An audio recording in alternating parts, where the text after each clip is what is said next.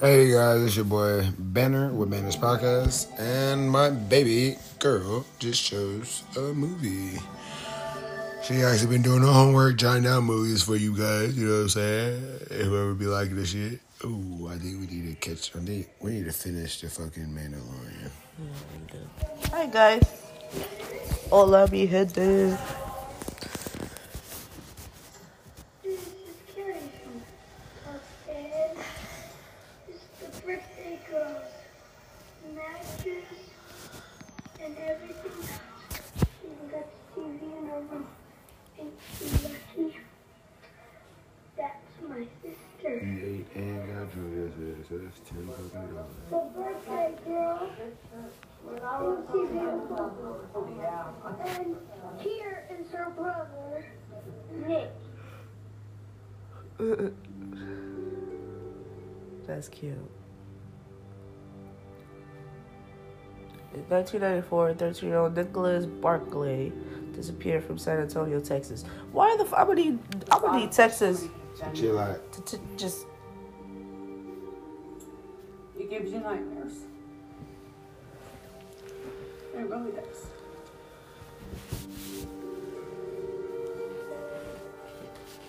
His disappearance never made them. It wasn't news to them. Which is news to us.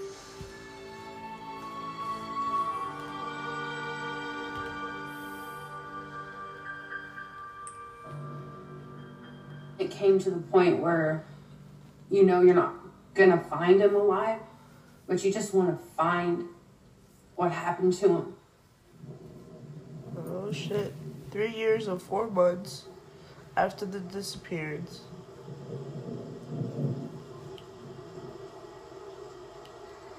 Linares, Spain, October 7, 1997. Police, go ahead. My wife and me are here as tourists. We found a kid. About 14, 15 years old. No ID, no documents on him.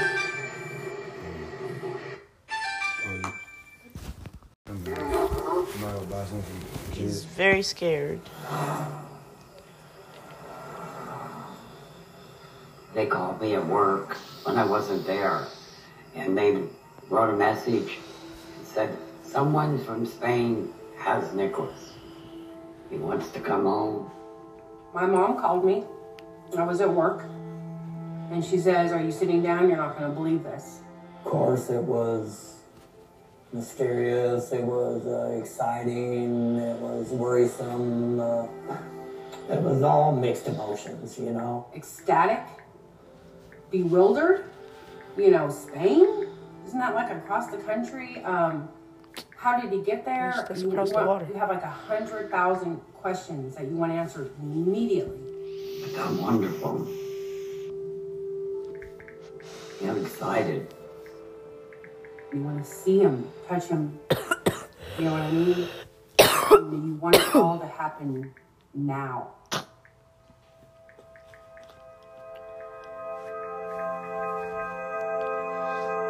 It looks like they've been in the same house from the pictures that they're showing of this kid and then from the them doing the interviews. Looks like the same house. Oh shit. Spawn. España.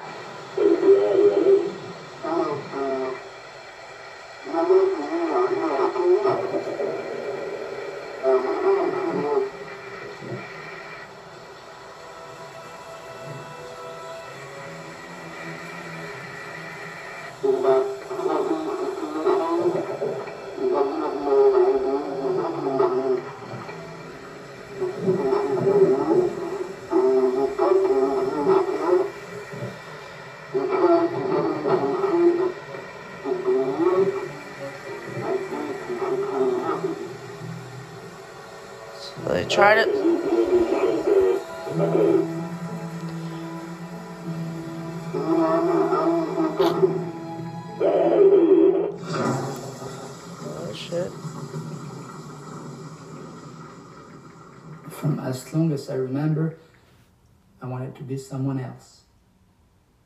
Someone who was acceptable.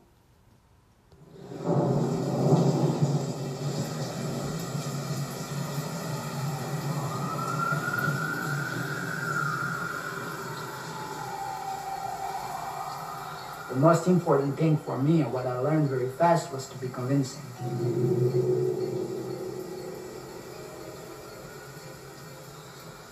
When the police arrive, I have immediately to put into their mind that they have a kid in front of them, not an adult. So it was very important for me to behave like one. Wait, what?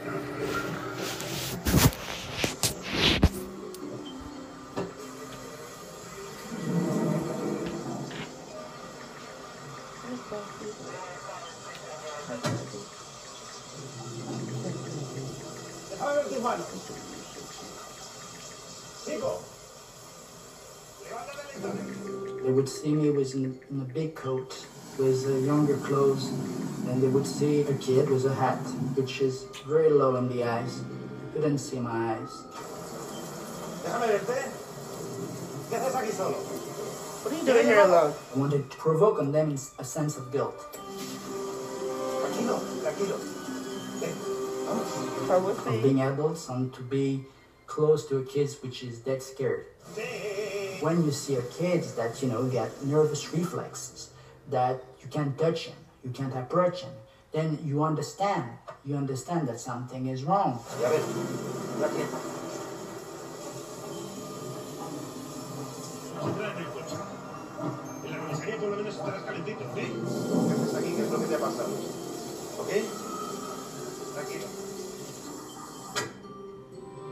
I wasn't the one who was telling them I've been sexually abused. I made them ask me that.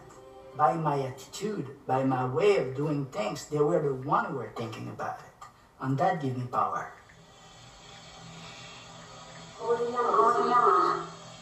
What's your name? Us your name. Where do you live?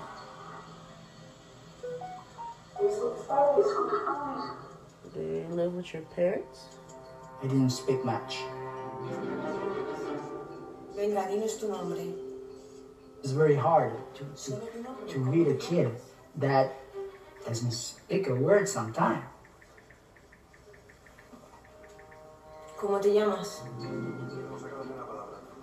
Solo dinos tu nombre. If a cop don't know who a kid is and where it come from, he just can't take, keep him in the police station. And I knew that uh, eventually they would have to put me into a children's home. And that's all, all I wanted.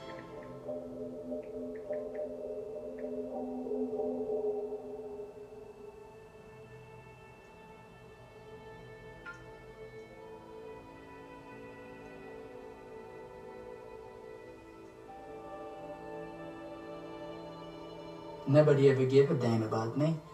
And to know that if I change my identity, the reward was eventually to be put in a place where actually they really cared about me. And hell yeah, I mean, I was reborn. I was born again. Uh-uh. No, sir. Nobody ever gave me a childhood because to give a kid a childhood, you need to, to love that kid.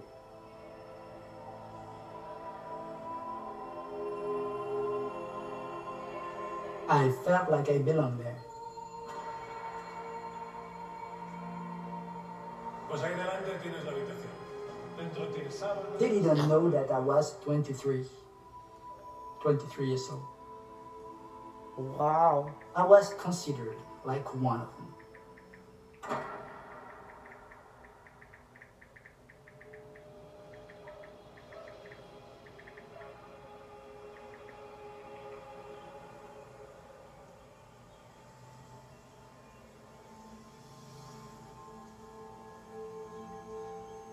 Told him to be home by dinner and gave him five bucks to go play basketball. He took off. He called home asking for a ride, uh, which was probably, I don't know, he was within a couple miles from his house. And uh, his mother works late and sleeps during the day, and uh, his older brother Jason um, answered the phone. When I woke up, Jason was there and said that he had called and wanted to ride home, but Jason didn't want to wake me up. So told me I had to walk home. And that's what's the day, the last time we heard from him. You spend 24 hours crying, sick, worried. Um, then you get mad. Then you get scared. And then you try to get empowered. You know, okay, what can we do? We have to do flyers. We'll do this. We'll, you know, so instead of, for you don't cry, you do something positive and try to work towards, I guess, a solution, a, a finding. What is your papa? I thought somebody offered him a ride. Ready to get married? And he got in the car. No, I think he would have gotten in the car with somebody. That cake is going on your face. Turn that ass like a circle.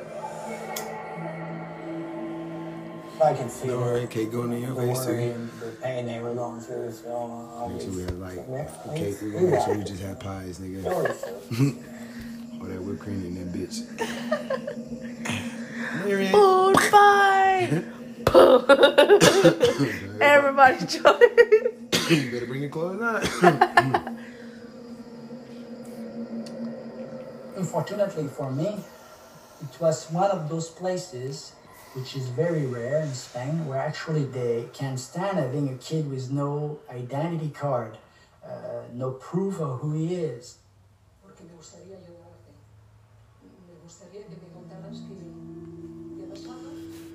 They wanted absolutely to know who I was, where do I come from. They needed to know precise.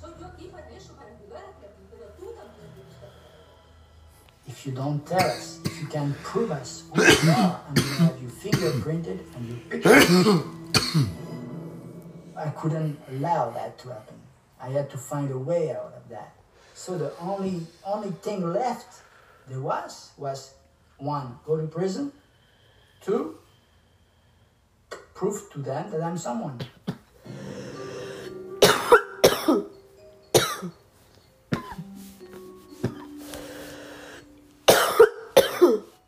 I said that I was American, that uh, I ran away, and I was willing to contact my family for them, but I wanted to do it myself. I didn't want my family to receive a phone call from the police or the prosecutor or the judge in Spain. I wanted to do it myself. And I said I would need to be in an office for the night because I live in the States. The States is, uh, you know, the times is different. It's uh, so, um, you know, Was this the nigga just to be in the imposter? office. and Yes, let you look like a have all the fucking information. scammer, bro. He was 23 when he was picked up by the cops. I know this not the real nigga talking. Yeah.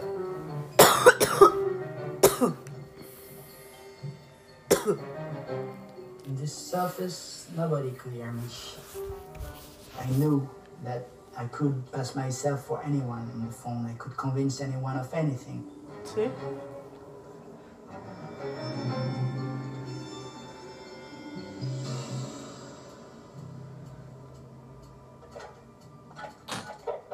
So I called American police, And South, Detective Fowler. the New York police, Lieutenant Kojak's office. different police station in the States. Don't get here. Uh, who is this, please? I told them every time that there was a policeman Oh, from that's movies. Spain called Jonathan Dorian, that he had found a kid. We're sure that he's from the States, but we don't know where. How long ago was this? He's been maybe missing for a few years, and someone must be looking for him.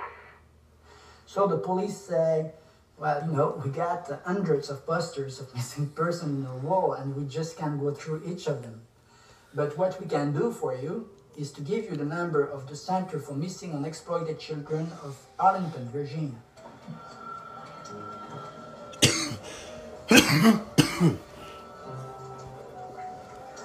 Sir, report missing and exploited children in Lansky, and how may I help you? Uh, we have a kid in a shelter, certainly is American, who's about 14, 15 years old. The problem is we don't know who he is, we don't know I described myself. Every details I gave was details that I know that I could handle. I wanted to be vague enough for her to look at many different things. I wanted her to have many possibilities. Let me just take a look here. I got maybe something. She said maybe it's, you know, we got a kid from San Antonio missing since June 13, 1994. His name is Nicholas Barclay. I said, could you send me a fax of, uh, of what he looked like? In my head, I was just a police officer with, with, with Nicholas Barclay next to me, trying to confirm his identity, and like any other policeman would do. Let's see if it's him. I thought, let's see if it's him.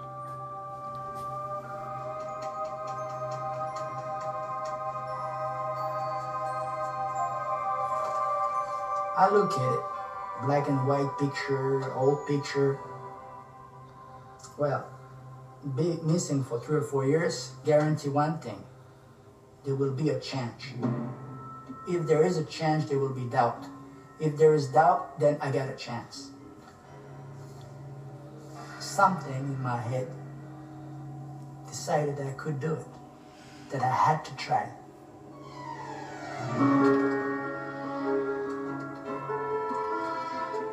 I took the phone and I told her that this is Nicholas. We got him. It's, it's him. It's incredible. It's him.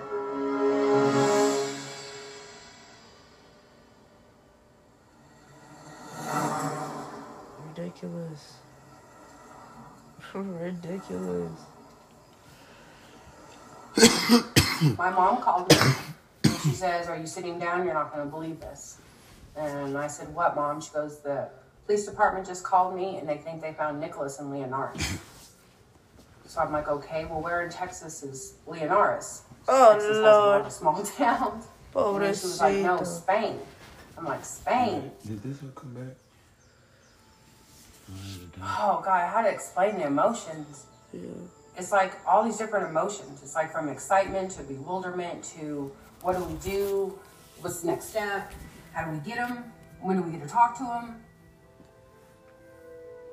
I knew that after that they would contact me.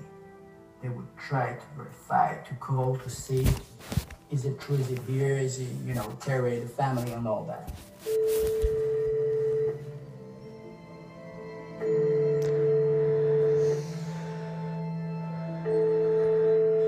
Well, when I first got, you know, got a hold of the shelter, they uh, put me on the phone with Jonathan Duran, who said that he worked for the, the shelter and that he was the one who was talking with Nicholas and had got the information from Nicholas on who he really was. When she called, I said that Nicholas was sitting next to me, but he was very scared, he was very traumatized, and he didn't want to talk to no one. He sounded very responsible, very concerned. claims that he's been abused, that he's been hurt, that um, certainly he's been abducted. I kind of thought he was like a social worker type of person. Um, um, very reassuring. She said, Is he saying anything? Is he talking about us? Does he remember? Well, actually, I think he forgot about everything. you uh, he doesn't remember very much. He remember you, but not very much. We were told he was held by some kind of like a sex slave kind of ring, and that he had escaped from there, and that he was found wandering the streets. She was heartbroken, but at the same time, she was very happy. I wanted to hear his voice. No, uh, absolutely, there was no way I was gonna talk to her pretending to be Nicholas because I wasn't Nicholas and she was his sister. So uh, uh, that, would, that would have been a, a risk, too big a risk for me. But I did say a few words. She said, Hello, Nicholas. You hear me, Nicholas? Nothing. I love you, Nicholas. I want to take you back home with me. I'm gonna take you, baby. I'm gonna come and get you, and maybe you're here. Love you. And something like that, you know. and very far away. Is it? And then she said, "Was it him?" I said, "Yeah." "I love you." Oh, and then she started crying on the phone. Well, you start crying, you tell them we're going to come get you and bring you home. We'll get there. We're going to bring you home. And I love you too. I um, Bro, this is I watched her crazy. brain.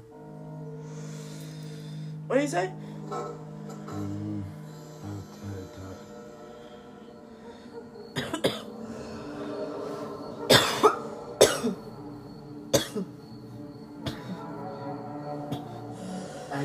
stop because I didn't think of stopping.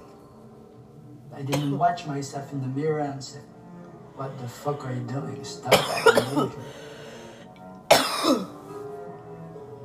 At 23 years old. You know what the fuck you're doing. I realized that I've crossed the line. Now? I wasn't pretending no more to have another identity. I still one.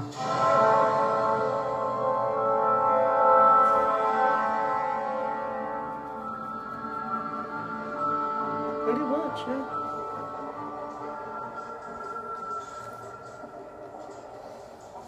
I got a phone call. Would you please call a Carrie Gibson? Well, I was astounded by what Carrie said. So the one of the first things I said to her was, when the FBI and the U.S. State Department assist you and uh, get you and your brother back here, I have to interview him immediately. Especially since you just said, nigga, first of all, you're a missing kid. When the welfare of a minor uh, is in jeopardy, our reaction has to be very quick, uh, very responsive. Uh, we have to put ourselves in the position of uh, the child or uh, the child's parents or guardians. Generally, when a child is missing for years, either the child is dead or the child is not found. And to find that child in another country is extremely rare. That made it all the more compelling for us to make sure that we did everything right in terms of uh, establishing who he was and getting him back to his family. My main concern was getting them back so that my part could start, the investigation could start. We could find out what had happened to this child. I sent somebody out there as quickly as possible.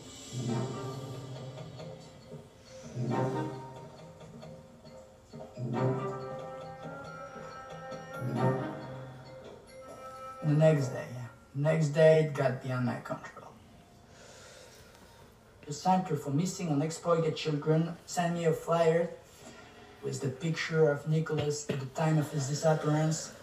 and I saw what really Nicholas looked like, really, with colors and everything. He was very brown, very, he had blue eyes. He, he looked nothing like me. Nothing. Yes, you know, the only thing he had in common with me was that he had five fingers at each hand.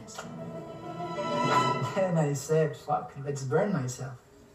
You know, I burned the flyer, and if I could have burned the identity that I sent, and every word that had been out of my mouth for the past few days, I would have burned them too. Too late now. When everyone tells me that the American embassy is coming and uh, everybody, you know, and don't worry, Nicholas, we're gonna take care of you. Well, yeah, okay, you know, I, I, I couldn't do nothing. The only thing I could do was to think of how I was gonna be the prison where I was gonna be.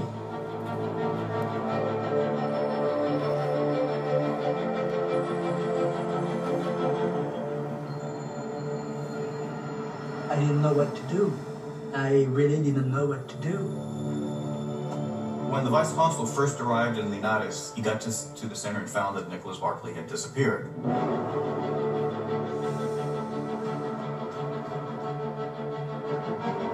I said, You've got to try to find him. So he essentially, with somebody from the uh, Linares Center, went around looking for him priority was his safety and to make sure he was reunited with the family. I tried to run away like I would do anywhere else.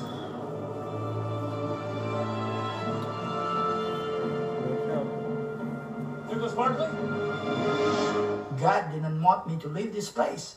When I spoke with the vice consul and asked him about his interactions with Nicholas Barclay, he, he reported at the time that he spoke English, that he he was he was at least at that moment convinced that this was an American.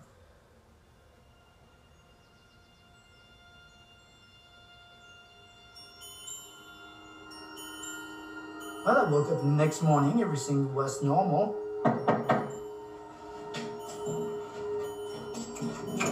Yeah, I saw uh, the director of the shelter that said, well, you know, you must be happy your sister's in the way. so I say, what do you mean? I say, well, your sister, uh, you know, uh, from San Antonio, she's on the plane, she's coming to get you. Fuck, you know, fuck, fuck, fuck, fuck, fuck. I'd never left the country. I didn't know even what it entailed. October 14, I knew my mom couldn't 1997. handle the fight. She can't. She couldn't do it. I have to do this. I just got to go get him and get him back here where he's safe. I should have thought of it. I should have thought of the consequences. If you do that, imagine for a second that you're the, you're the father of a kid that's been missing for three years and four months, and that they find him in Colombia. Uh, what would you do? What would be the first thing you would do? I would jump on a fucking plane. I didn't sleep for two days before I got on the plane. Fear, but also anticipation. Because you want to get there, get there, get there. You want to see him, hold him, smell him. Just get there. You can't prepare to play a role that a person that you don't know. I couldn't be Nicholas Barclay because I didn't know Nicholas Barclay. I didn't even know at that moment if he was left or right handed. So that was a problem. I got on the plane and tried to sleep. Didn't work. Oh, damn. Poor baby. These niggas here.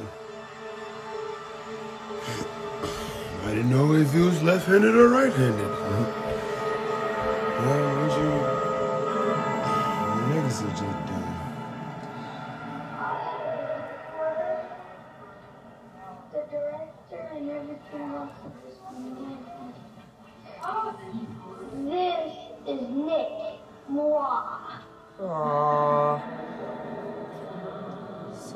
fucking little sweetheart.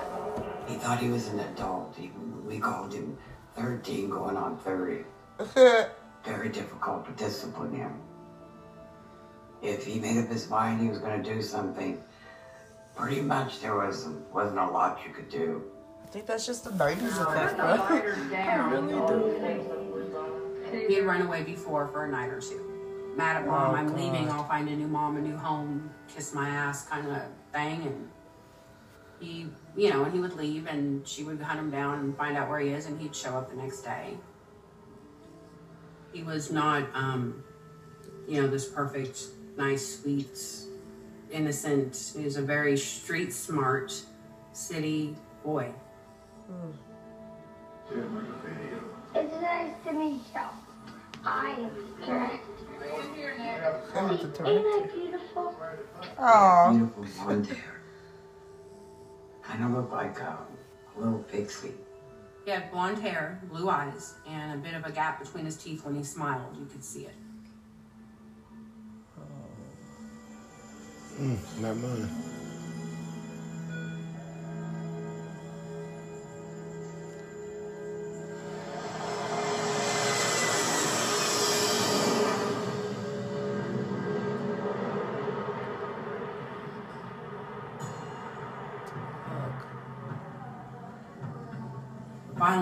The ground. Like this Who, who, who am I looking like, for? What these people look like? They should they be in suits? Oh damn, you can smoke here. Thank God. the air smelled different. Um, it was a lot less crowded than I thought. oh, bitch. Well, it's Spain, niggas. So I, I probably think Spain would be busy as fuck too. I could to give myself a chance. I'm just saying. I bought product to color my hair totally blonde. Wow. The gentleman and a lady approached me because I wasn't sure where to go. And we went straight into a, a car and started driving.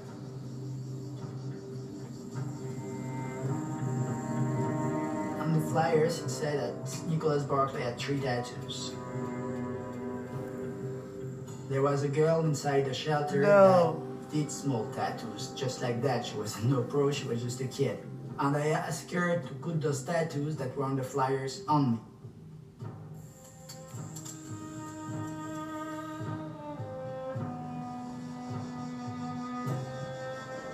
I was quiet. And that's when the lady started talking to me. She kept my mind busy with explaining the countryside to me the whole way down there on the drive. Oh. I took big sunglasses, I took a hat, I took a scarf, I took a glove. I thought that if she couldn't see me, then she wouldn't be able to see another brother. We stopped for a Coca Cola, which I thought was really cool. They had Coke there. And it was the anxiety of how long it was taking. The tourist shit is crazy. Minutes before she arrived, I was convinced it was finished. That I was gonna get arrested, and maybe beat up also, because they were not gonna be happy about it. I remember going into like a waiting area. I'm speaking with a couple people from the home, saying that he was in his room. He had been locked in his room all day. He wouldn't let anyone go in there. Finally, when I heard someone knocking at the door and said, "Hey, Nicholas, your sister is is downstairs. She's waiting for you. She's there." Went downstairs and into like a courtyard. There were some kids playing like ball against a wall, and uh, looked up at the window and told him, "I'm here. Come here. You know, I want to see you. I want to hold you." And I remember seeing him look out the window. I was sure that soon as the sister was gonna see me, she was gonna say, "What the, the fuck is that?" You know? that's not that's not Nicholas.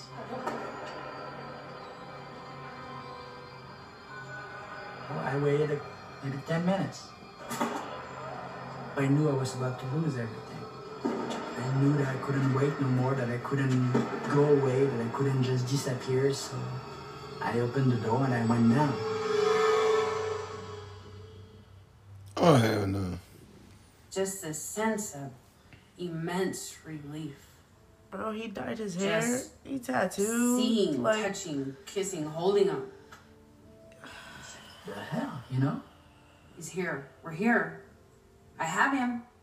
She didn't even wait a second or two seconds. She jumped on me.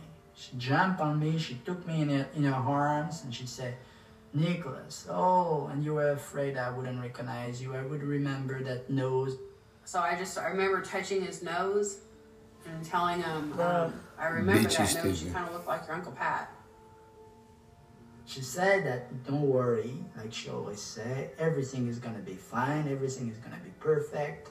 I know it's you. He was just just basically told me he loved me and he didn't say a whole lot until all the people left. Only God know why would she would do something like that, but but I know one thing for sure is there was no other way. She came for me and she wanted me back. We went to the visit and she showed me dozens of. Pictures, pictures, pictures. You remember this was with mom the, the house we were living in before you, you went missing. Remember this was uh, when you were playing with Scotty. You remember this was. And he was like, Jason looks the same. Cody's gotten pretty big, huh? Mom, God, mom looks exactly the same. She got put on weight. Um, wanted to know if grandpa was still an asshole. Um, told me how much he loved grandma and he missed her. Well, I remember seeing the tattoo, the cross between his, you know, right here on his hand, and I just just kept thinking how much he looks like Uncle Pat, and how Mom was going to be really surprised how tall he was. She said that he looked very different. That he had, you know, grown up. And um, he's very quiet, you know, kind of held back. He talked with a funny accent, but it was always in a, a whisper, very quiet, like he was hiding from something. I mean, God, look what he had been through. He wasn't the same person. He wasn't the same Nicholas that disappeared four years before. He had been held and tortured and God knows what else. He wasn't that same person. That's how they got. That's how. Oh my God. He This- 23. this- He's 23, supposed to be 18 or some shit. The judge and He's Leonardo 23, wanted supposed to to make be sure that there was, in fact, some legal I know, basis but he, he for Nicholas for four to be years, huh? uh, Carey Gibson's Yeah. uh, he lost was, brother. He was 15. So now the, the problem was that they had the sister and the embassy official that were swearing that I was Nicholas Barclay, and there was the police and the prosecutor and the judge who were not convinced at all. The judge insisted on separate interviews, Huh? and part of the evidence that was in those interviews was a family photo album. Personas que aparecen en And the judge said, listen, the only way for you to prove that it's you're really Nicholas, we got pictures here that you've never seen before. No, you just. She just showed them to you. I'm gonna show you five of them. Number one, okay. Number two, okay. Number three, okay. And number four, okay. On the five one, I made a mistake. But it was too late. She was already convinced I was Nicholas Barclay. Where's it, darling? At that point, So- I didn't see how I could not document him At this point, did nobody see his hair? Like at all before he dyed it? I would not have been able to do anything if Gary didn't show Nobody me noticed he didn't have pictures. no fucking tattoo? They took Bro. a picture of me. He was covered No and act shit. nothing, which was, you know, they saw my So eyes. he's gonna be covered all, all the Under the Constitution of the United States, I swear to be a U.S. citizen. And, uh, you know, it wasn't real, but I did it. Show me the picture, bro. What is the picture? That was the picture? Are you kidding me? Wow. Wow. God damn. We didn't do a whole lot of talking the night before we got on the plane.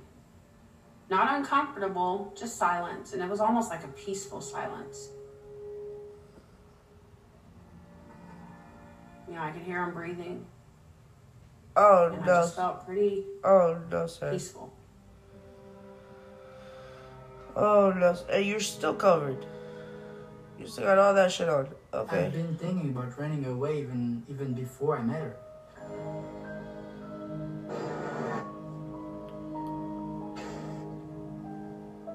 All I gotta do was take a taxi cab and going to a train station, buy myself a ticket out of Spain. I could have done that in a couple of minutes. Nothing was stopping me, nothing. I went down a few times on the whole way, always wondering if I was doing the right thing, the wrong thing. Should I go? Shouldn't I go? Should I go? Shouldn't I go?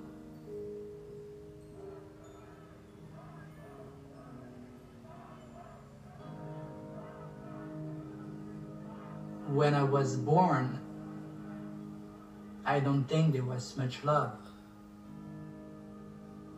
My mother was very, very young at the time, and she was she was only 17 years old. Met uh, older man, which was my father from Algeria.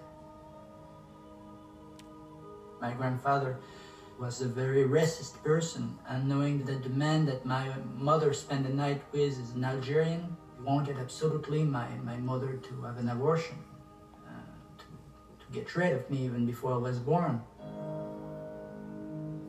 For him, uh, an Arab should be dealt with a nuclear weapon, and a black man is a monkey. Before I was born, I definitely had the wrong identity.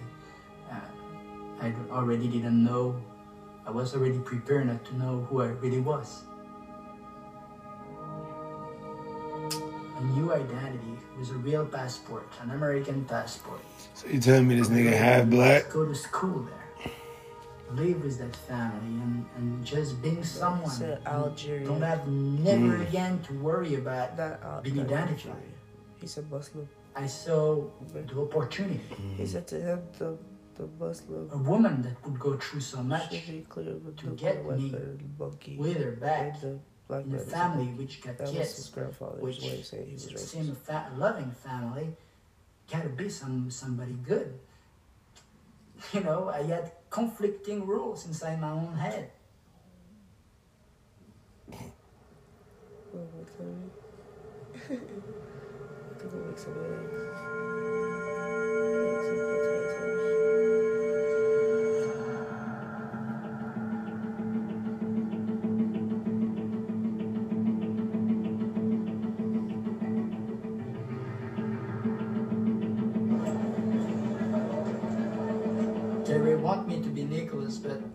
about the others? Are they gonna want me to be Nicholas too? I didn't understand why he was so like nervous.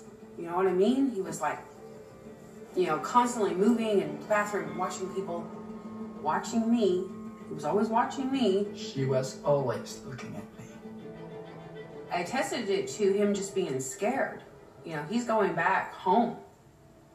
And we don't know what's happened to him, how his mind's working. Um, that he was just, maybe maybe he was afraid that, that he wouldn't be recognized or, or mom wouldn't love him anymore. I'm gonna get killed. And I won't, and I said, well, maybe the, the plan better crash. When they said it was time for us to board, I nudged Nick and I said, You ready? You ready to go home? So I'm ready to go home. I said, Let's get the fuck out of here and go home. and we got on the plane.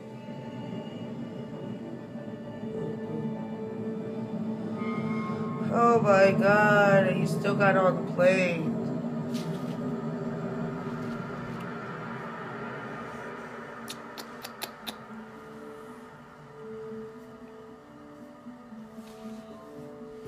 I was really nervous. Anticipation. Pretty happy. You know, we admitted it was a family thing. We all went together. Oh, I remember that night, minute by minute. It was me, my grandma, uh, my sister, my dad, I believe. And we all loaded up in my Lincoln to go get my mom and Nicholas. There was a, a wait and see, but everybody was excited. You know, we we didn't know what to expect. they all look so Texas. look at that, that's so pretty.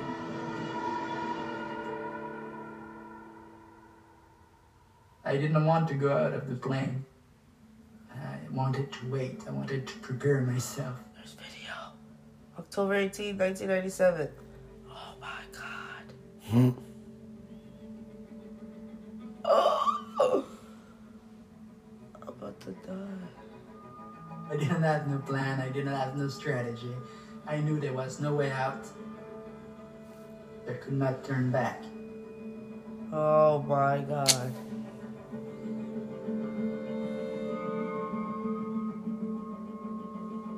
We had no idea what kind of person we were getting. He was coming back. Oh, there they go.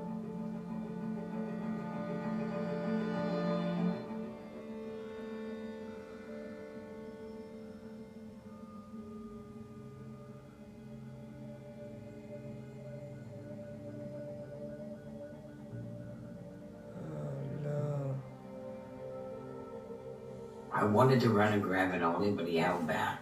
So I walked down and grabbed his hand and hugged him and told him I missed him. Oh God.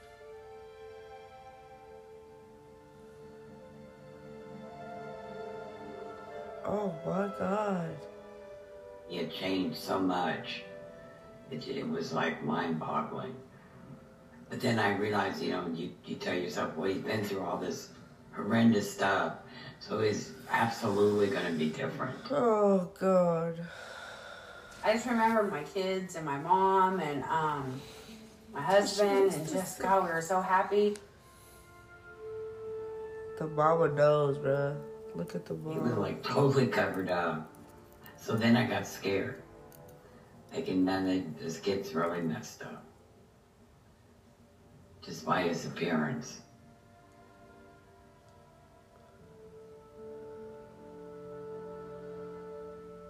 He was very quiet and, um,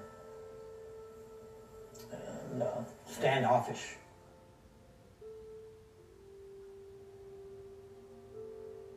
I never liked people to touch me. And I can change that. So when she put her hands around me, she must have felt that I wasn't enjoying it at all. I was very cold, very closed. I didn't speak to people. As much as I was happy, I didn't show it.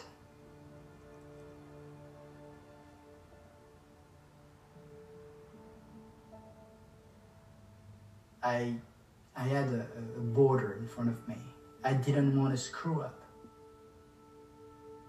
You don't want to get caught. Look at the uncle. Of course, it was uh, welcome with open arms and let's get you home attitude. Talk about the rest later. You know. Let's just go home.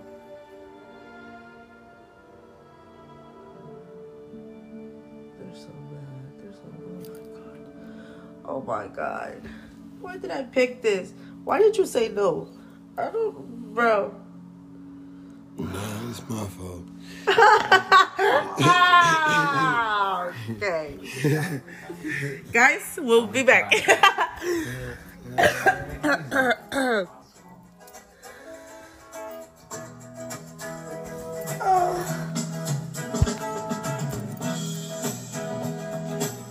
It was a quiet ride home, you know, and everybody, you know, quiet but yet excited.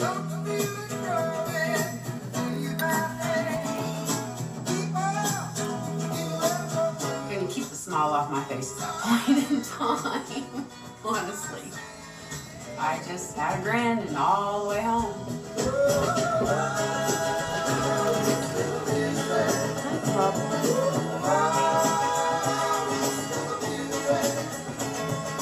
It was just a happy, good feeling. Uh, long lost Nicholas was home. I had a family and even more. I never, I never dreamed of so much. I never dreamed to your be able ass. to Calm down. not only stay in a place where I'm loved, but actually stretchy. to have a family. Oh Lord. Come on. Come back here. Alright, bitch, don't get fucked up. Go listen to your mama. Dolly. Come. Come here. Come back and lay down. When I woke up in the Texas country, what I saw wasn't exactly what I expected to see.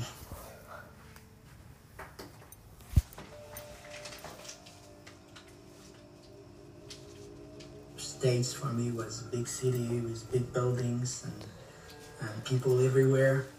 you came to Texas.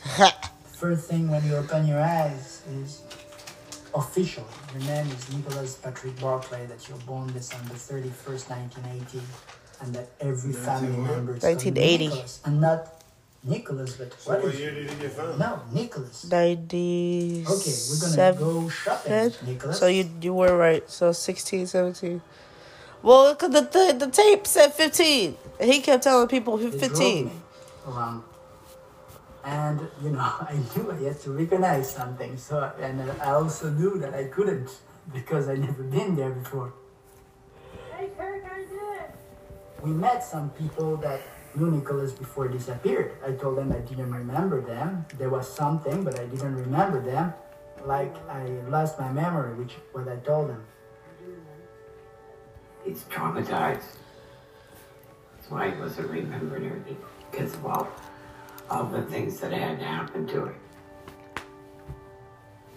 I remember a sign. I, I saw Nicholas in the picture doing this with his fingers, you know, his, his way to say hello, you know. And I did it a few times with them while I was there. That was one of the only thing I knew what to do. This nigga thought the I throwing out the thinking peace sign was a form that of saying Nicolas hello. Barclay could come back at his house any day. But it is now. That was my first worry. I was really worried about that. I couldn't help it. I said, man, what if he show up? What if he opened the door and say, hey, I'm back? Right? We thought the best thing for him was just to have a normal routine. You get up, you eat breakfast. You do this, you eat lunch, you eat dinner, you watch movies, just a normal family atmosphere. Me and him hung out. I just take him for drives and talk to him and turn up the music and stuff. I listen to the wind, to the wind of my soul. He'd hang out with Cody and his friends, and after school, they'd go to the park and play. And I mean, they would do Get. What teenagers do. He actually kind of started liking a girl in the neighborhood, Amy, and they would Wow. hang out and talk on the phone, and he'd kind of get blushy red when we talked about her. So the nigga had time for romance. The only romance. person I haven't met in the, in the, in the Barclays family was um, Jason, his half brother, the brother of uh, Carey. And finally, he came to see me. He didn't look at me like Nicholas, and he didn't pretend to look at me like Nicholas. And uh, he said good luck to me, and he left. I swam upon the devil's lake. Wait, what did he say? The oldest brother.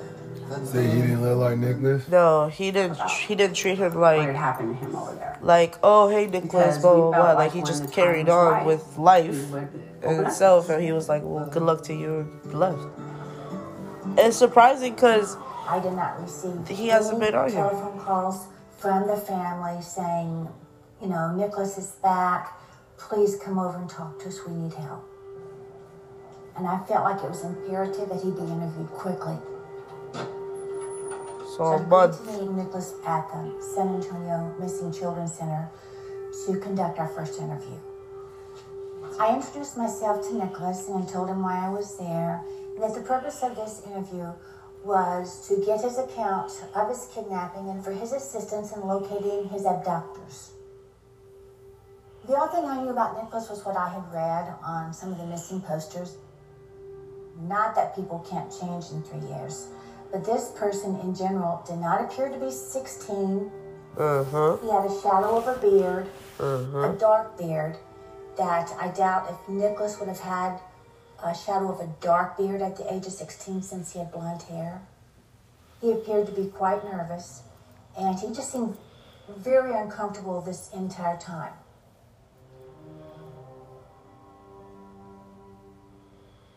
I told them that um, I was taken by military overseas. That was abducted, put in a van, and fly over to some places that I never knew where it was. That uh, we were kept in a room with different kids. They get chloroformed and uh, they wake up and they're, you know, in, in a place they don't know where they're at. They were subjected by high-ranking military to sexual abuse. Every night, all of the kids were raped and molested by men. These men were American, Mexican, and European. They broke my hands, uh, especially my right hand with a baseball bat. They kept burning him and giving him insects to eat. We were tortured. They broke his fingers. His left foot was broken with a crowbar. I was raped. They keep these kids in line by uh, doing military scare tactics. We were experimented on. They would put needles in in his eyes headphones on their head, uh, screaming and yelling uh, different languages. Spanish kept playing over and over, and a voice kept saying, You are not you. If he spoke English, he was beaten. They moved these kids around in, in military planes. We never saw where we were going. The boys' identities were changed by either changing the hair color, eye color, or other ways. They were always in uniforms. A solution was put in his eyes. They sell them for money or for sex. His eye color was changed from blue to brown by the use of this solution. The door wasn't shut. And I left by the door. I, I ran on the big hallway, and there was another door. Somehow I managed to go outside, and outside I ran, I ran, I ran. And hours after that, I, I discovered that I was in Spain.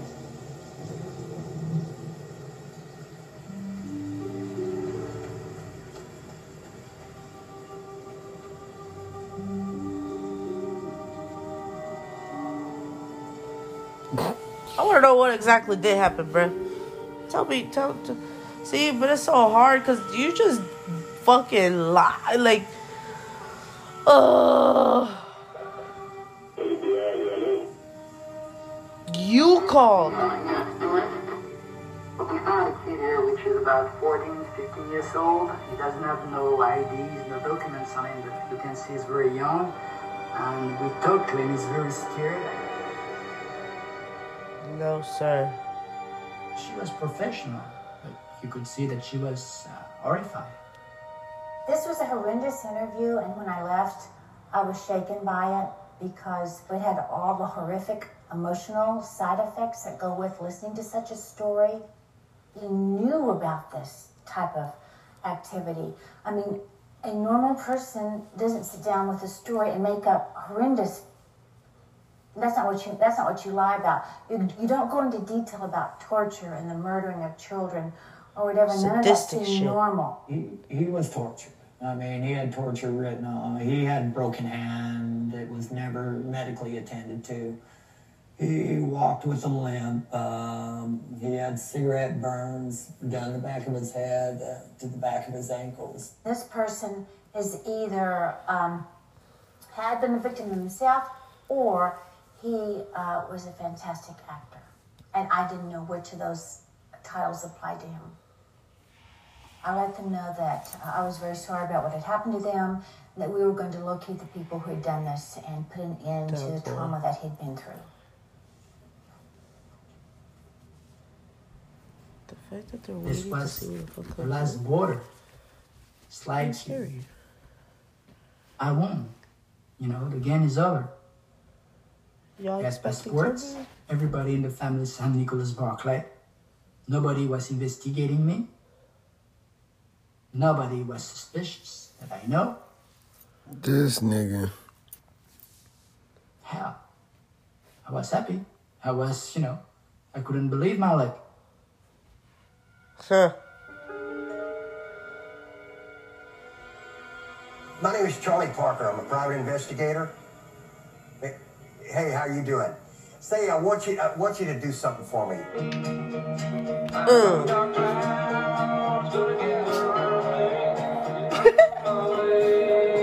Oh, that's my horse. Look at that. I got a call Lay back down. in November and uh, from a television producer for Hard Copy, and he said that a boy uh, who had been missing earlier for four years had turned up, and he wanted me to track him down so they could get an interview with him. First, I had to find out where his mother lived. Uh, found her, and then uh, we drove out to the north of San Antonio to do the interview.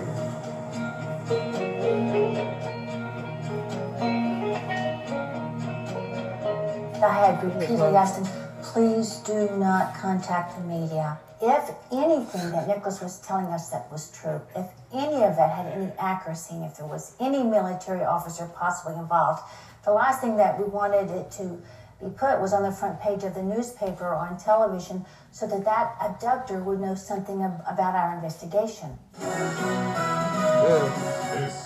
Is Eyewitness News at 10. He disappeared without a trace three years ago. Tonight, a San Antonio boy is back home. Nicholas Barclay's now Are you kidding me? He vanished when he was 13. Nicholas says he was kidnapped and taken to Spain. He says for three years he was repeatedly drugged, beaten, and raped, all part of a sex slave operation involving dozens of missing children. Well, Bob, the FBI is not taking this case lightly. The reason? Somehow, a 13 year old boy from San Antonio ended up in Spain without a passport. June 19th, 1994, Nicholas got into a fight with his family, so he came here to Fort Sam Houston to play basketball. Two young boys approached him. He started talking. The next thing he knew, there was a cloth over his mouth, and Nicholas passed out.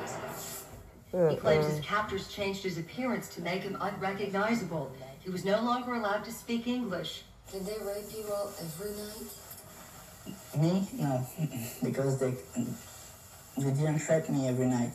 Some of them they like more. Some of the kids they like more. They read them usually um, two or three times a week. I wanted the media's attention so that I would make Nicholas even more real. That people would really believe that I'm Nicholas. You're sick, bro. And they would love me even more for that. You're sick. They set him up, uh, put a microphone on him, and had the cameras on him. And I moved over behind a, a booth, and it was almost fate. Uh, uh, behind that booth uh, was a picture of the actual Nicholas Barclay. And I could look at that picture and look at him at the same time. And as I looked at the picture, I noticed that the boy had blue gray looking eyes, and this man had brown eyes. It was a moment where the hair stood on the back of your neck, and, and uh, there was just something wrong about it. Mm-hmm. Something was wrong. I said, "Can you get me a picture of his ears? I need to get get that."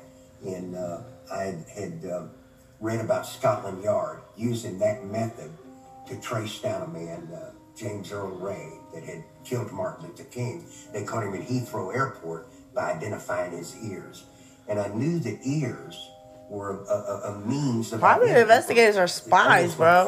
They really are spies. They put the picture in my pocket and took it. Hmm.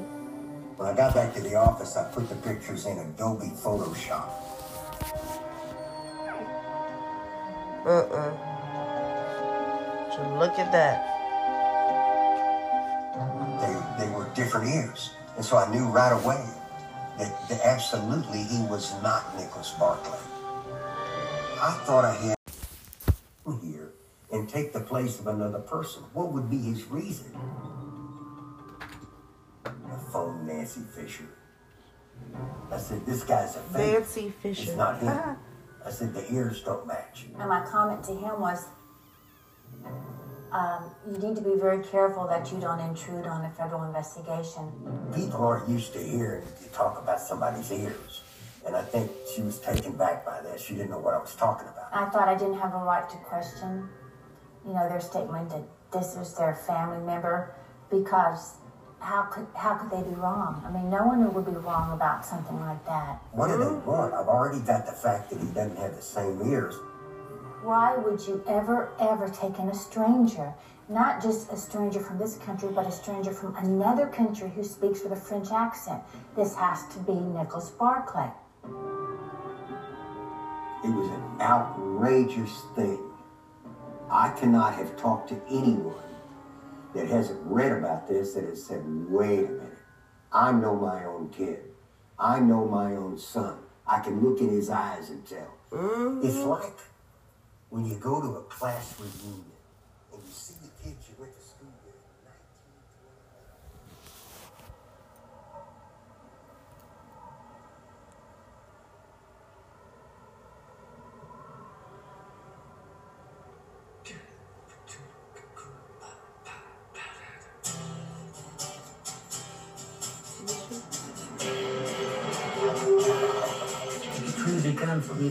American dream when I took that big yellow bus to go to school with other, with other students.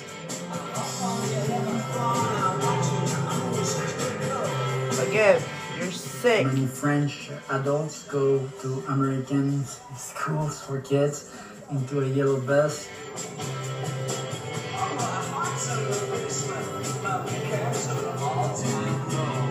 that was impossible. You could do that in a movie, you could do that in you can't do that for real.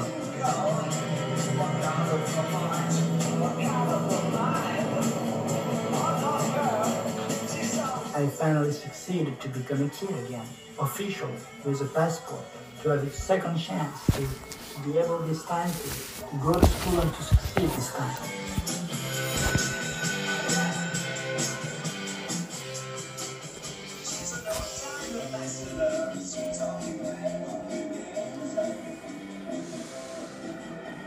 Well, he started back to high school. I really was worried.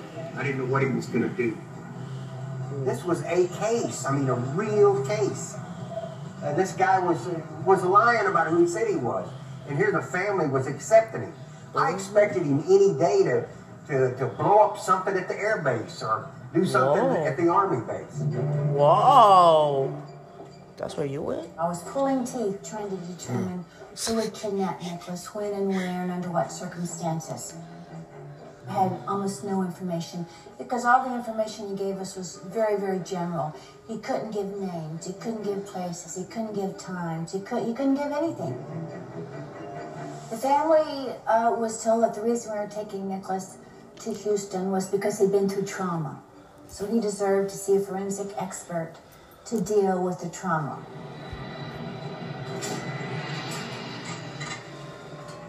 Initially, I thought that this was going to be a forensic Hospital. interview uh, with the intent of uh, finding out more information about the people who abducted him. Here was this pale white kid, and I introduced myself, and as he spoke back, immediately my something in me just said, "This is not right. This there's something wrong here." I speak with him for a long time. He asked me to repeat all the stories I've been telling everybody. I remember people grabbing me, putting me in the van. I went to sleep. When I woke up in a room, it was uh, I didn't see the same physiological change in his body posture, in his pupil size, in his heart rate that I would normally see with somebody who's talking about a traum- traumatic experience. Mm-hmm. Because you coach yourself, right? He couldn't speak English without an accent. That told me about the development of his brain and the development of language. You just cannot be raised for the first six, seven years of your life in uh, an English speaking home. And later on, you know, eight, nine years later, even 10 years later, uh, not be able to speak English without an accent. I can guarantee you that this kid was not raised in an English speaking family. You know, I don't know who he is, but the person who was I was interviewing could not have been Nicholas Barclay. Okay, mm-hmm. the worst scenario just showed up, and I don't like that. This investigation did a 90 degree. It just went from one one place all the way up to another. I immediately called Carey Gibson, and I said to her, Carey, Dr. Perry has just stated that this person cannot be your brother for the fact that he cannot be an American. This could be a very dangerous person. She shrieked or screams and said, Oh my gosh. So I says, Don't be at the airport. You know, I'll handle it. I'll, I'll take care of this individual, and that she did not have to take him home, you know, back to her home to live with him. And she says, Okay, okay.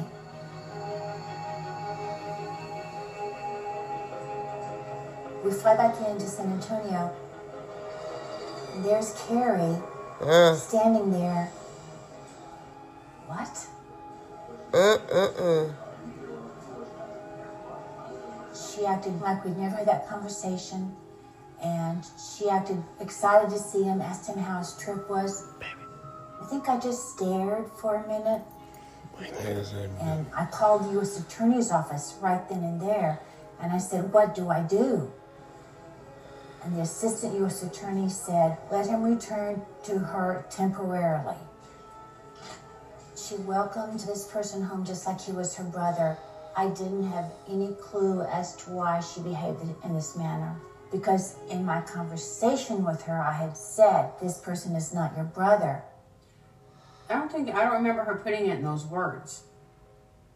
Well, maybe they wanted him so badly to be their son that they said he was their son.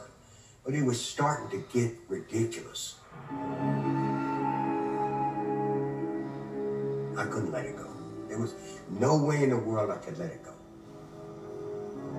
I started going into the neighborhood and finding out about the real Nicholas Barclay, interviewing the neighbors, uh, trying to find out what I could about that boy and about that family and, and, and what's going on. You know, why would Nicholas have left? The police used to usually come uh, maybe like um, twice or three times a month. Um, either was argument with the kids or with their boyfriend or with the other son. I spoke to everyone. They all said that uh, that Nicholas had, uh, had had caused trouble, had come home late at night. We've all had arguments in our family, but it's rare that we call the police. They're so bad that they have to come. It, it, it made me think there was something going on more than meets the eye. Of course, it did. So what's going on? I knew that DNA samples would prove that he wasn't Nicholas Barclay.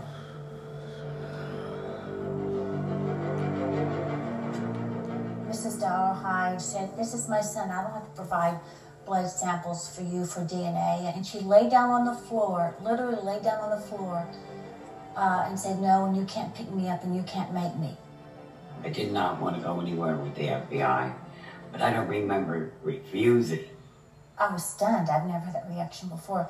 She wasn't just apathetic, she was hostile. To be honest with you, I really have no idea what I was thinking at that time. My main goal in life was not not to think. We didn't need to prove who he was. We knew who he was. I no longer saw them as a grieving, um, victimized family. I saw them as a very questionable family. There'd be no reason for them to accept a stranger into their lives um, unless there was something to hide. That would be the only reason. Something was being hidden, and I didn't know what that was. Oh shit. Here we go.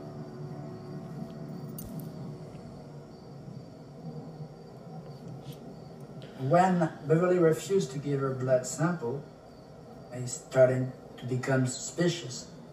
They knew that I, wasn't Nicholas. Whatever I was telling them,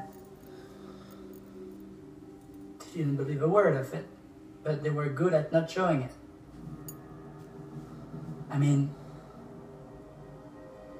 who wouldn't see it?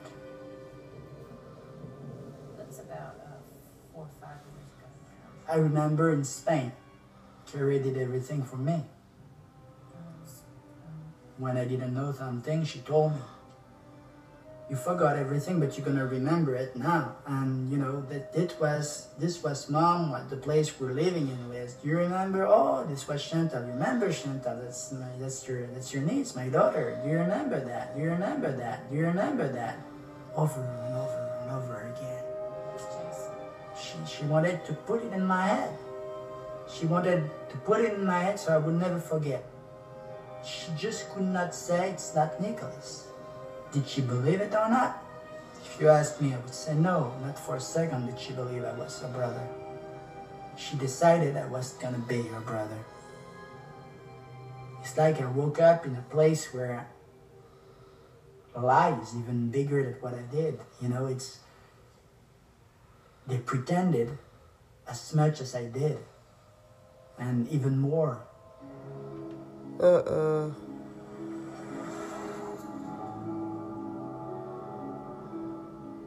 I kept thinking about the kid, Nicholas Barclay.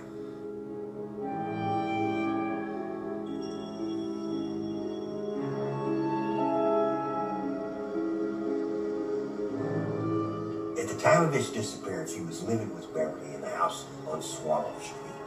And this brother, Jason, was also living there.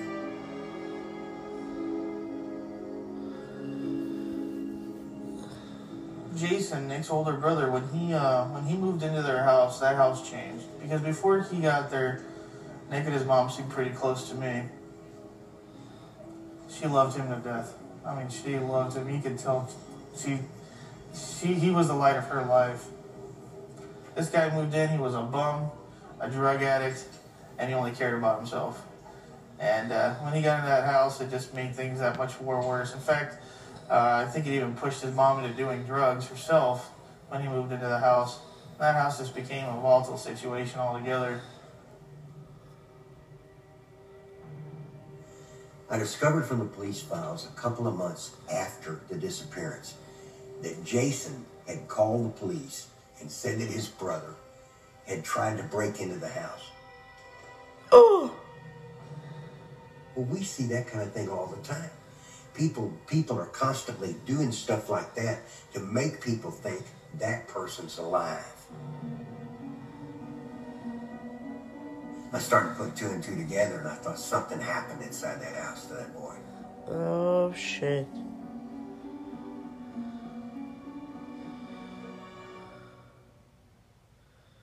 I didn't need to be Columbo to put all the pieces together. They killed him. Some of them did it, some of them knew of it, and some of them choose to ignore it.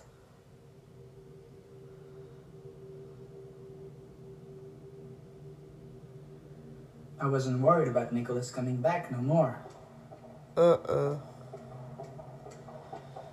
Neither uh, Nicholas Barclay or his mother were cooperating, so we were going to have to have a search warrant executed in order to obtain those blood samples. I couldn't pretend no more to be Nicholas and act like Nicholas. That took two or three other agents with me to go pick him up. So inside me, I started getting, you know, more and more aggressive, weird. I couldn't go on. We got the fingerprints and we got the palm prints. Within a few weeks, we would be sending them out to Interpol, to the embassies, to see if any of these fingerprints matched to anything that they had on record. I was trying to find a way out, not only a way out in San Antonio, Texas, but a way out out of my mind. Nicholas was becoming much more agitated and angry, and I really felt like that he was going to run away. And if he ran away, we might have a very hard time locating him. I started tailing him. I started following him. I started sitting up on Beverly's place where she lived and writing down license numbers of all the cars that came to her see her. So I took a razor blade and uh, I slit my face. Everything was snowballing and snowballing and snowballing. I showed them, showed them that I was under a great deal of pressure. On March 3rd of 1998, uh, the legat in Madrid, Spain, called me and he said, "We've just identified him. And I said, You're kidding. I knew that everything was going down and it was just a matter of weeks. He said, What I want to do right now is fax to you the records that I have. He agreed to meet with me. We ordered hotcakes. And uh, we started to eat. And he said, uh, I said, You really made your mother angry. And he said, She's not my mother, and you know it. And I thought, Well, I'll be damned. And so I stood over the fax machine, uh, uh, waiting for, of course, them to, to come in because I was screaming and jumping up and down. I actually said, Well, I'll be damned. You're going to finally tell me who you are. I was like doing a dance, and everybody was high fiving, and it was just like, you know, we finally we finally know who this person is. And my heart was beating fast, just like it is now, thinking about it. And uh, and I said, Who are you? He said, I'm Frederick Bourdin, and I'm wanted by Interpol. The fingerprint cards told me that he was not 16, he was 23, that he was not American, he was French, that he was not Nicholas Barclay, he was Frederick Bourdin. We grow up in America thinking Interpol is is kind of the god of the cops. You follow me? That's the highest stuff you can get in copland. And so I thought, Jesus Christ, if he's wanted by Interpol, what has he done? You know, there's no limit to what he's done. So he began to tell me. Frederick Bourdin, his delinquent activities and modus operandi.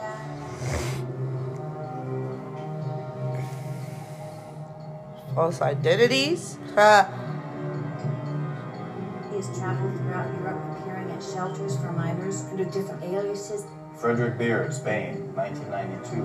Benjamin Dianasan, Spain, September 1993. Jimmy. Peter Manfred, Luxembourg, 1992. Wow. Right, Barcelona stated that he'd run away from his adopted parents' house. Thomas Wilson, Brussels, 95. He was interned in Fernandez, Fernandez, Pyrenees. Alex Ross, Milan, Making 1993. false statements. Benjamin Kent, Moscow. I said I can hardly eat. I can hardly swallow my food. Robin Morans, Arnaud Orians, Deportation Shenzhen order Raskovich. was issued against him. Mark Sullivan, The always wore guys Giovanni Petrulo, his identification. Michelangelo Martini, Alex Joe, Donovan McNeff, Thomas Wilson, Peter Sampson, William Thomas, Jimmy Sally, Peter Robbins, James Markey, four. Frederick Cassis, What the hell? Doran, Francisco Hernandez Fernandez, Shadgen Gutierrez, He was in prison and tried self-mutilation. It's possible he may need psychiatric help.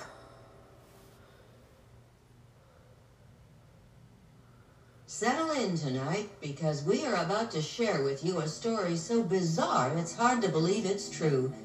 This is the tale of a master imposter who managed to lie his way into the United States and prey upon the most vulnerable of people.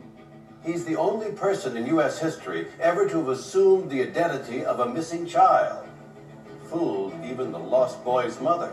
It's hard to imagine how he could have gotten away with it.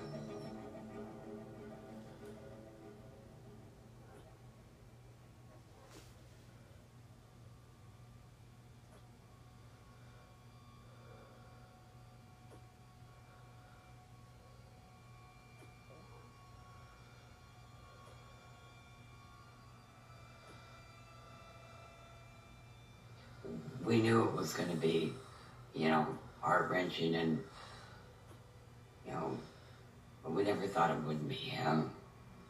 You know, why would you even think that? The first feeling was complete sadness because it wasn't Nicholas, which took us back to square one. Where is Nicholas? That was the first one. Second emotion was uh, how could I be so fucking stupid? I mean, seriously. I contacted the SAPD, San Antonio Police Department, and told them, decided to tell them that, hey, they killed him. Based upon Frederick Bourdin's allegations, uh, a homicide investigation was opened, and uh, the allegation was against the family members as being participating in the disappearance of the child. It was uh, related to us that why um, Frederick was in jail, that he said that my mom confessed to him that her and Jason killed Nicholas and hid the body. Because they accused me first. And it totally freaked me out. Because I, I, been crazy, but never violent. This is the street the kid lived on when he went missing.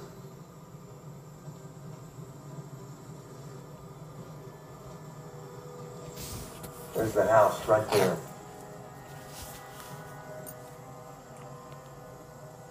I think the boy's buried here. I want to talk to Daryl inside. He's agreed to let me dig and see if Nicholas Barclay's here.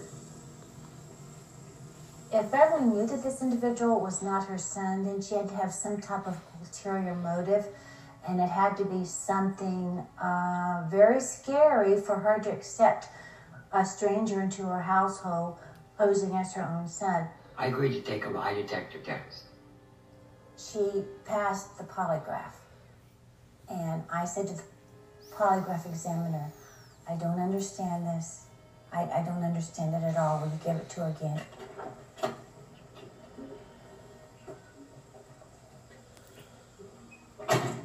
So he gave it to her again, and she passed the polygraph. I said, No, there's something wrong. The third time he gave it to her, she flunked every question, I mean, like big time. The polygrapher said the machine practically jumped off the table. Uh, her answers appeared to be false on everything. And that's when he turned to her and he said, Mrs. Dollarhide, uh, it appears that you know where your son is. It appears that you know what happened to him and some other questions. And that's when she became very aggravated, very agitated, jumped up and ran out and was screaming. I lied about being stealing. And I, um, so that's why I failed. I didn't lie about anything to, to do with Nicholas. It was the other questions. Daryl, Charlie Parker. How you doing? Oh, it's nice. So this is a house, huh?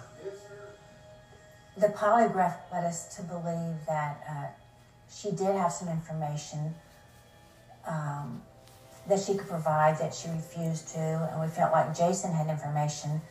Well, if Jason did something to Nicholas, I didn't know about it. And I can't imagine Jason ever doing that. Just not in his makeup. But, um, I don't know.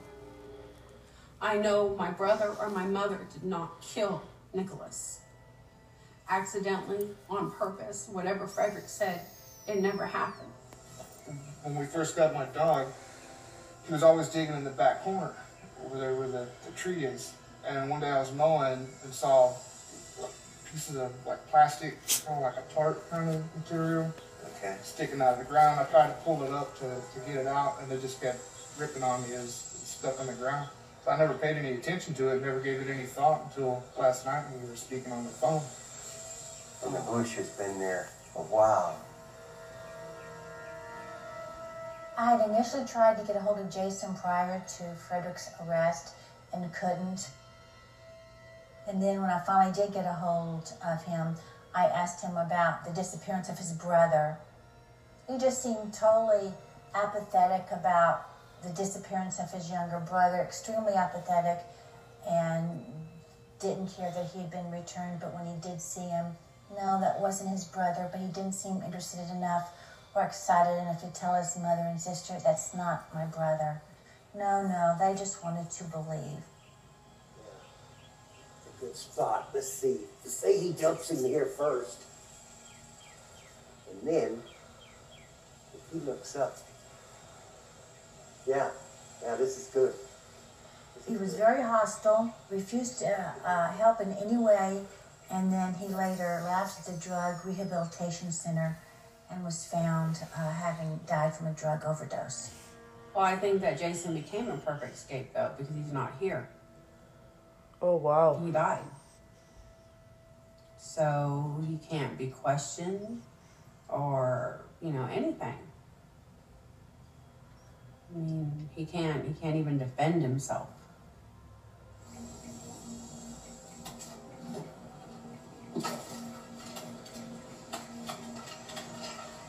It's kind of like a, a nightmare. All this stuff is coming at you and none of it's true. But nobody believes you, you know, or they think that you have something to do with it.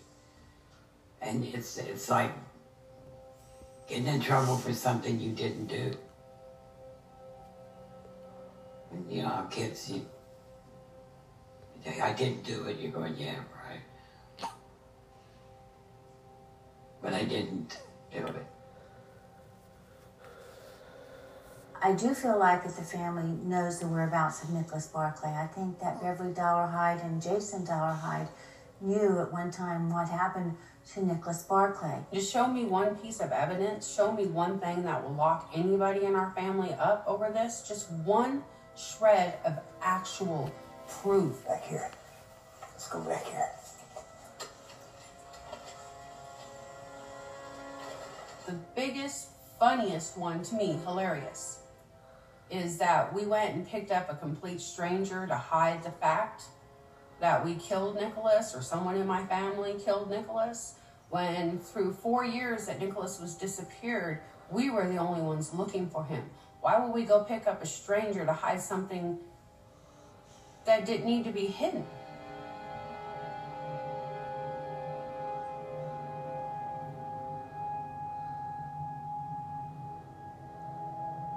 Just another one of his lies.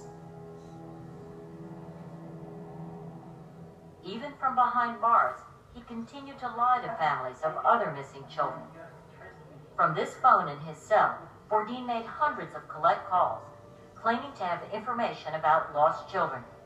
He even said he could help solve the highly publicized case of Sabrina Aisenberg, an infant who was taken from her home in Tampa, Florida last year. Why did you do that? You didn't have any information, did you? No. But you get on this phone and you're calling all over the world. Yes. What are you doing? He's a habitual liar, and it blows my mind that anybody could take anything that is said out of his mouth as truth. What, this kid comes and says he's Nicholas and then turns around and says, You, these people that took care of me killed him. Hmm. How do you come up with that conclusion? He put us through enough already. And then for him to do this while he's in jail for what he's done and to cause more pain to our family, fuck him. Period. Period. The homicide investigation into the disappearance of Nicholas Barclay was closed due to lack of evidence.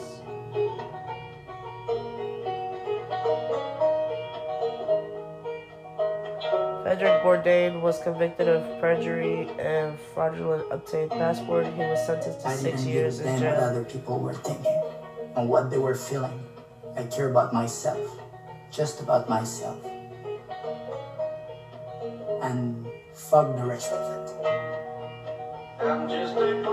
Bourdin was deported to France in October 2003. Three months later, he attempted to steal the identity of a missing 14 year old. He now lives in France. He has a wife and three children. Wow. So who'd you bury?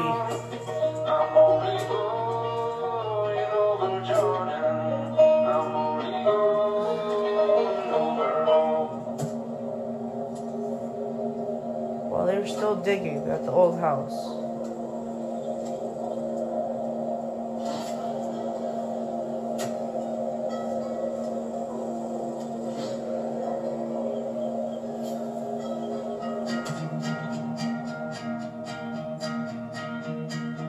Nicholas Barclay is still listed as a missing person.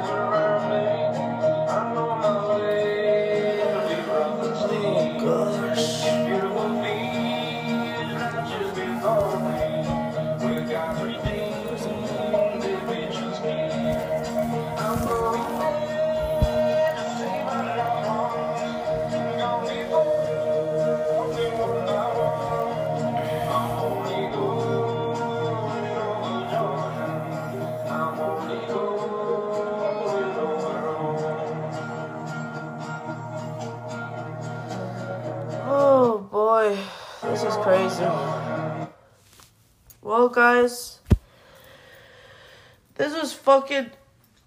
Oh my god. Look, all I'm gonna say is if you're interested in, to watching documentaries or learning how crazy people can be and like the aftermath and all this shit, definitely watch this. It is not for the weak hearted. Uh, it will piss you off because that dude is sick. definitely fucking sick. And the fact that Nicholas is still missing, like, bro, that was a kid. That was a child. And the fact that he wasn't the only one that you did that to, like, you pretended to be other fucking people. And after the math, you go back to your fucking home country and you get married and you're you're married and you have kids and you know you're living your life and doing this and doing that like bro what the fuck was the purpose of all this for oh my goodness but yeah this has been Banners Podcast. Mhm. Baby. This your boy Banner. And Nanda. And we will catch y'all later. Bye.